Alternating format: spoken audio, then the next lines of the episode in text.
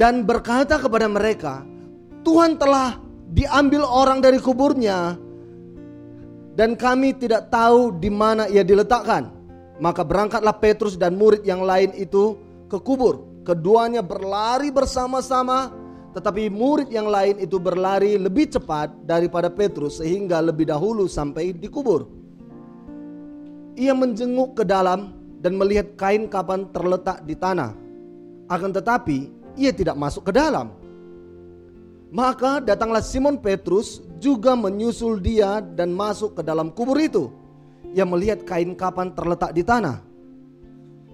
Sedang kain peluh yang tadinya ada di kepala Yesus tidak terletak di dekat kain kapan itu. Tetapi agak di samping di tempat yang lain dan sudah tergulung. Maka masuklah juga murid yang lain yang lebih dahulu sampai di kubur itu dan ia melihatnya dan percaya. Sebab selama itu mereka belum mengerti isi kitab suci yang mengatakan bahwa ia harus bangkit dari antara orang mati. Lalu pulanglah kedua murid itu ke rumah. Teman-temanku semuanya, ini adalah hari Paskah pertama.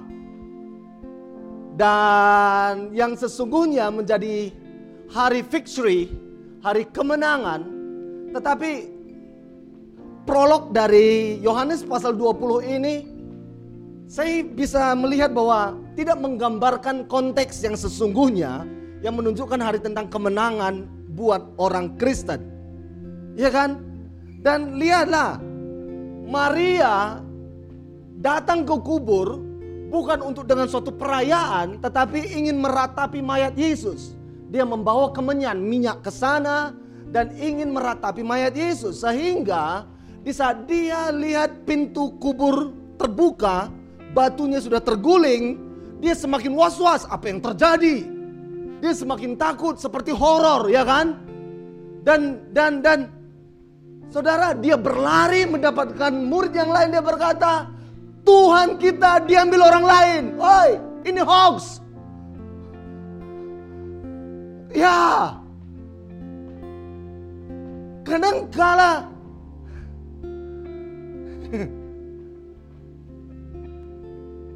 you may be in the in the right place, but you could miss the moment. Karena apa? Karena selalu yang di pikiranmu adalah hal yang lain. Bukan hal yang kebenaran. Banyak orang bisa berada di gereja tetapi tidak merasakan Kristus di gereja. Karena apa?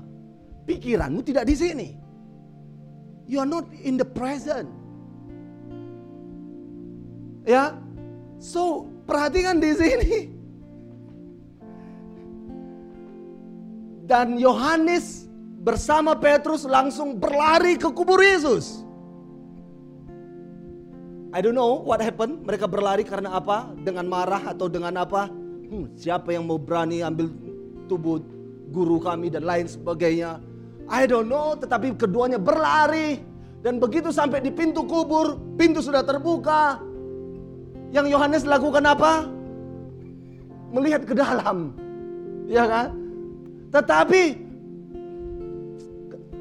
Yohanes kencang juga larinya. Dia nyampe lebih dahulu dan Petrus yang dari belakang walaupun larinya lebih pelan dari Yohanes, tetapi Petrus tidak berhenti depan pintu tetapi terus masuk ke dalam kubur dan melihat kain kapan yang terletak di situ. Inilah bedanya Yohanes dan Petrus. Ya kan? Kalau Yohanes selalu menerawang, mengantisipasi.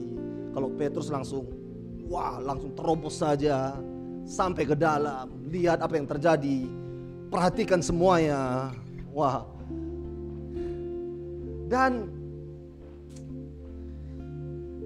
Dikatakan di sana ayat 7 sedang kain peluh yang tadinya ada di kepala Yesus tidak terletak dekat kain kapan itu. Tetapi agak di samping di tempat yang lain dan sedang tergulung. Teman-temanku semuanya, saya ingin katakan bahwa tidak akan ada pencuri meninggalkan tempat itu tertata rapi. Setuju dengan saya? Hah? Ya, Kenapa di imajinasi Maria bahwa Yesus itu dicuri orang lain? What's the problem here? Bahwa mereka terlampau fokus kepada peristiwa, bukan kepada firman Yesus. Sebelum Yesus mati, Yesus sudah beri, beritahu mereka, Yesus sudah berfirman kepada mereka. Ingat ya, bahwa pada hari ketiga aku akan bangkit. Dan itu tidak hanya satu kali Yesus sampaikan kepada murid-muridnya, kepada orang-orang lain. Tetapi yang Maria fokuskan apa? Kepada peristiwa hilang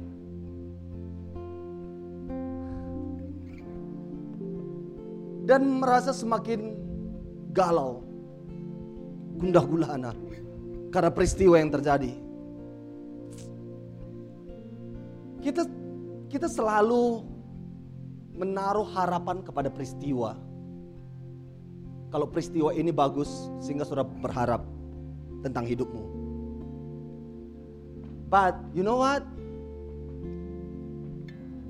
Peristiwa tidak selalu excited. Tidak setiap saat itu selalu menggembirakan ya. Tetapi yang namanya tujuan Kristus dalam hidupmu itu selalu mendatangkan kebaikan. Amin. Amin. Bahwa tujuan ilahi akan selalu mendatangkan kebaikan buat Anda.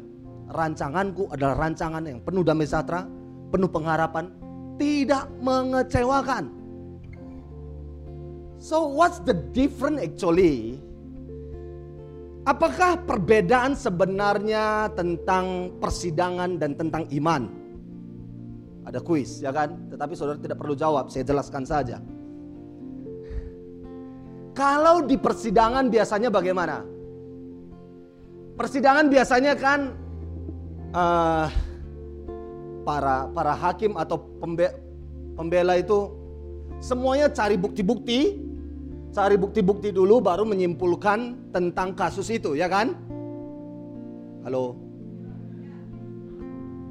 Kan kalau kalau di persidangan semuanya itu cari bukti-bukti dulu, ya kan? Baru mereka menyimpulkan tereng ini hal yang terjadi. Seperti film apa ya? Kebayang pernah film apa film Sherlock Holmes. Ya, Sherlock Holmes. Tetapi iman itu seperti apa? you believe the result dan engkau menunjukkan bukti-buktinya. Saudara mengerti kalimat saya? You believe the result dan engkau menunjukkan bukti-buktinya. Jadi di saat pintu kubur itu terbuka, saudara nggak akan berkata, "Oh, apa yang terjadi ya?" Oh, ini membuktikan kebangkitan Yesus. You approve bahwa itu adalah tentang firman yang Yesus pernah katakan sebelum dia mati. Ya, waktu saudara, waktu mereka melihat uh, tidak ada mayat Yesus di kubur itu, yang adalah adanya kain kapan, saudara nggak perlu bingung lagi berkata ke mana mayat Yesus. Saudara sudah tahu itu membuktikan bahwa Yesus sudah bangkit. Kamu tepuk tangan buat Yesus. Jangan selalu menjadi dilema dengan namanya peristiwa. Put our faith in the word of God. Bukan di dalam peristiwa. Peristiwa tidak selalu menjadi suatu hal yang excited. Tetapi hasil orang yang percaya, yang hidup di dalam Tuhan. Pasti selalu menggembirakan. Karena Yesus berkata, karena Paulus juga mengatakan dalam Roma 8 ayat 28 bahwa Allah turut bekerja mendatangkan kebaikan bagi setiap orang yang mengasihi Yesus. Siapa di sini yang mengasihi Yesus boleh lambaikan tangannya. Setiap orang yang mengasihi Yesus.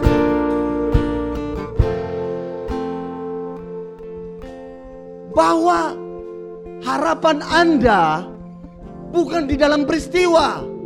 Harapanmu ada di dalam firman Kristus. Amin.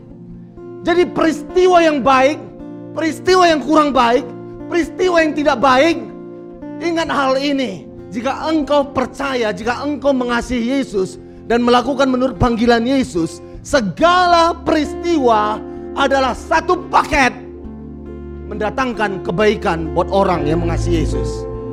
Kamu tepuk tangan buat Tuhan Yesus. Haleluya. Amin.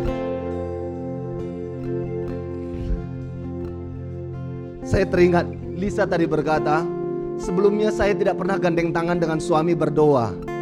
Tetapi peristiwa Joshua Man, peristiwa Joshua membuat mereka gandengan tangan dan berdoa.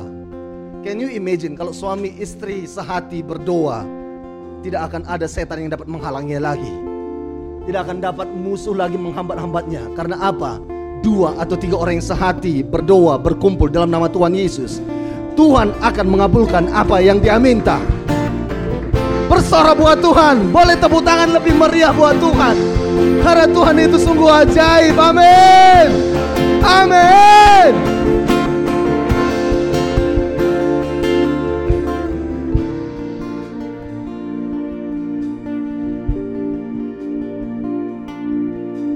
Dalam Yesaya 53, apa yang terjadi? Yesaya menggambarkan hal ini bahwa banyak orang hanya melihat peristiwa dan bukan tujuan dari peristiwa itu. Ayat saat siapakah yang percaya kepada berita yang kami dengar? Karena orang menaruh pengharapan pada peristiwa. Dan kepada siapakah tangan kekuasaan Tuhan dinyatakan?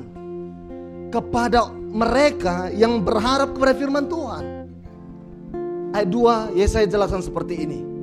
Seperti taruk ia tumbuh di, ta, di hadapan Tuhan. Dan sebagai tunas dari tanah kering. Ia tidak tampan? Ya. Gak tampan lagi oh. Walaupun Yesus itu begitu keren dan terganteng di seluruh orang Yahudi. Tetapi karena sudah dibabak belur. Kegantengannya berkurang. Ya kan? Kalau seganteng abun kalau udah bonyok-bonyok mukanya kan ya sudah menjadi gontong. Ia tidak tampan dan semaraknya pun tidak ada. Sehingga kita memandang dia dan rupa pun tidak ada. Sehingga kita menginginkannya.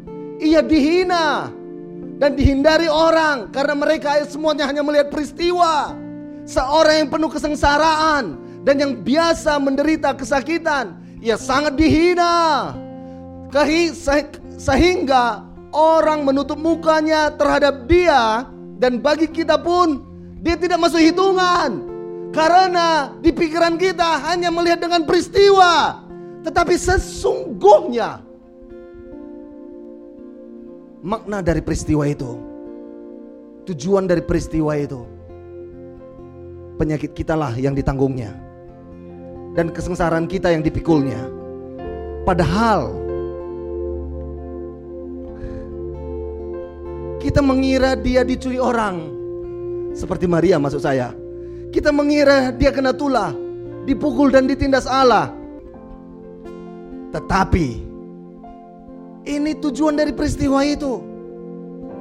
Dia tertikam oleh karena pemberontakan kita. Dia diremukkan oleh karena kejahatan kita ganjaran yang mendatangkan keselamatan bagi kita ditimpakan kepadanya. Dan oleh bilur-bilurnya kita menjadi sembuh my friend. Saudara dan saya menjadi sembuh oleh bilur-bilurnya, oleh luka-luka Yesus. So, orang-orang memang melihat event bahwa Yesus itu menjadi sangat tak berupa apa-apa. Sangat brutal di saat itu. Yesus dicambuk, diseret, dicerca, dimaki dan lain semuanya dan Yesus tetap jalani. He know bahwa Yesus akan melewati itu. Tetapi ada suatu tujuan ilahi dalam peristiwa itu. Tujuan ilahinya apa? supaya setiap orang yang percaya kepadanya tidak binasa, melainkan beroleh hidup yang kekal. Kalau salib tidak terjadi, maka tujuan keselamatan itu gagal. Tetapi karena salib terjadi, saudara dan saya telah ditebus oleh Yesus dan kita mendapatkan keselamatan buat Yesus. Bersorak dan katakan glory, thank you buat Tuhan Yesus. Haleluya.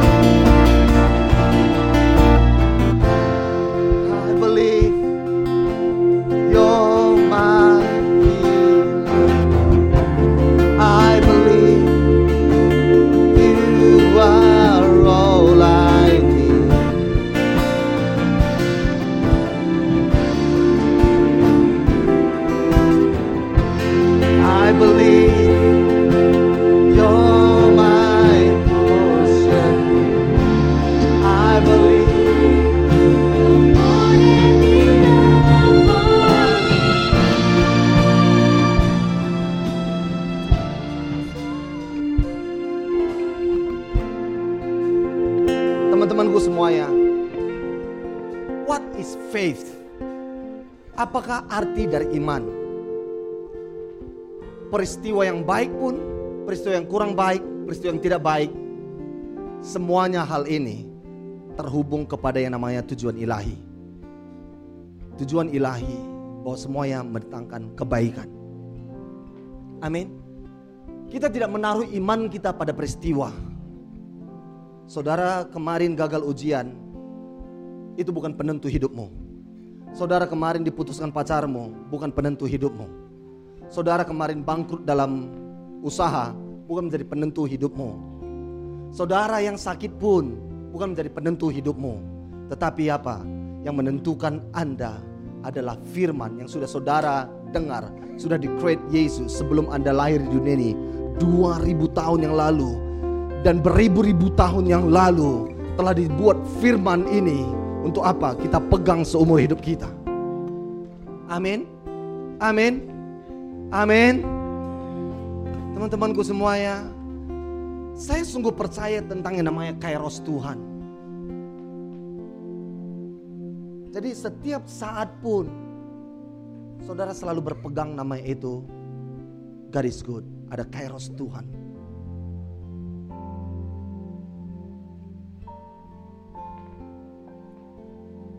Saya lanjutkan dari Yohanes 20 tadi. Ayat 11. Tetapi Maria berdiri di dekat kubur itu dan menangis.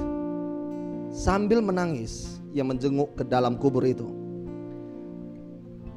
It's okay. You guys okay? Ya, semangat kan? Sekarang kan seperti ini, lebih lebih bagus seperti ini. Kadang dipotong khotbah saya, tetapi mereka semuanya semangat.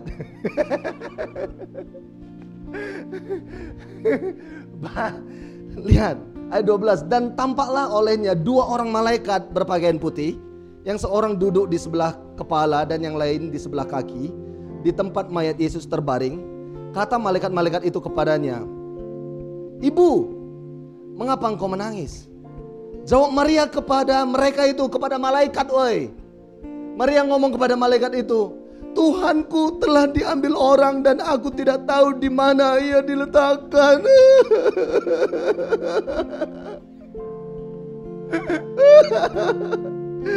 Sesudah sesudah berkata demikian, ia menoleh ke belakang dan melihat siapa? Yesus. Yesus berdiri di situ, tetapi ia tidak tahu bahwa itu adalah Yesus. Kata Yesus kepadanya, "Ibu, mengapa engkau menangis?" Siapakah yang engkau cari? Maria menyangka orang itu adalah tukang taman di kuburan. Penunggu taman. Lalu berkata kepadanya, "Tuhan, jika Tuhan yang mengambil dia, katakanlah kepada aku di mana Tuhan meletakkannya supaya aku dapat mengambil mayatnya."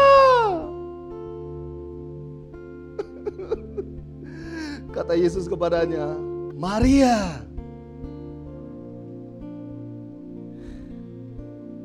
Maria berpaling dan berkata kepadanya dalam bahasa Ibrani, Rabuni. Dia langsung mengenal bahwa itu adalah Yesus. Dapatkah Anda melihat Yesus? Apakah engkau mengalami Yesus dalam hidupmu? Can you see your name in Christ? Dan di saat saudara melihat namamu ada di dalam Yesus, saya katakan, saudara pasti merasakan Yesus. Amin. Amin. Di saat saudara dapat melihat dirimu, namamu ada dalam Yesus, engkau akan merasakan Yesus. Dan saudara tidak perlu sibuk mencari damai sejahtera. Saudara pasti merasakan damai sejahtera karena Yesus adalah damai sejahtera. Amin. Amin. Mari kita bangkit berdiri.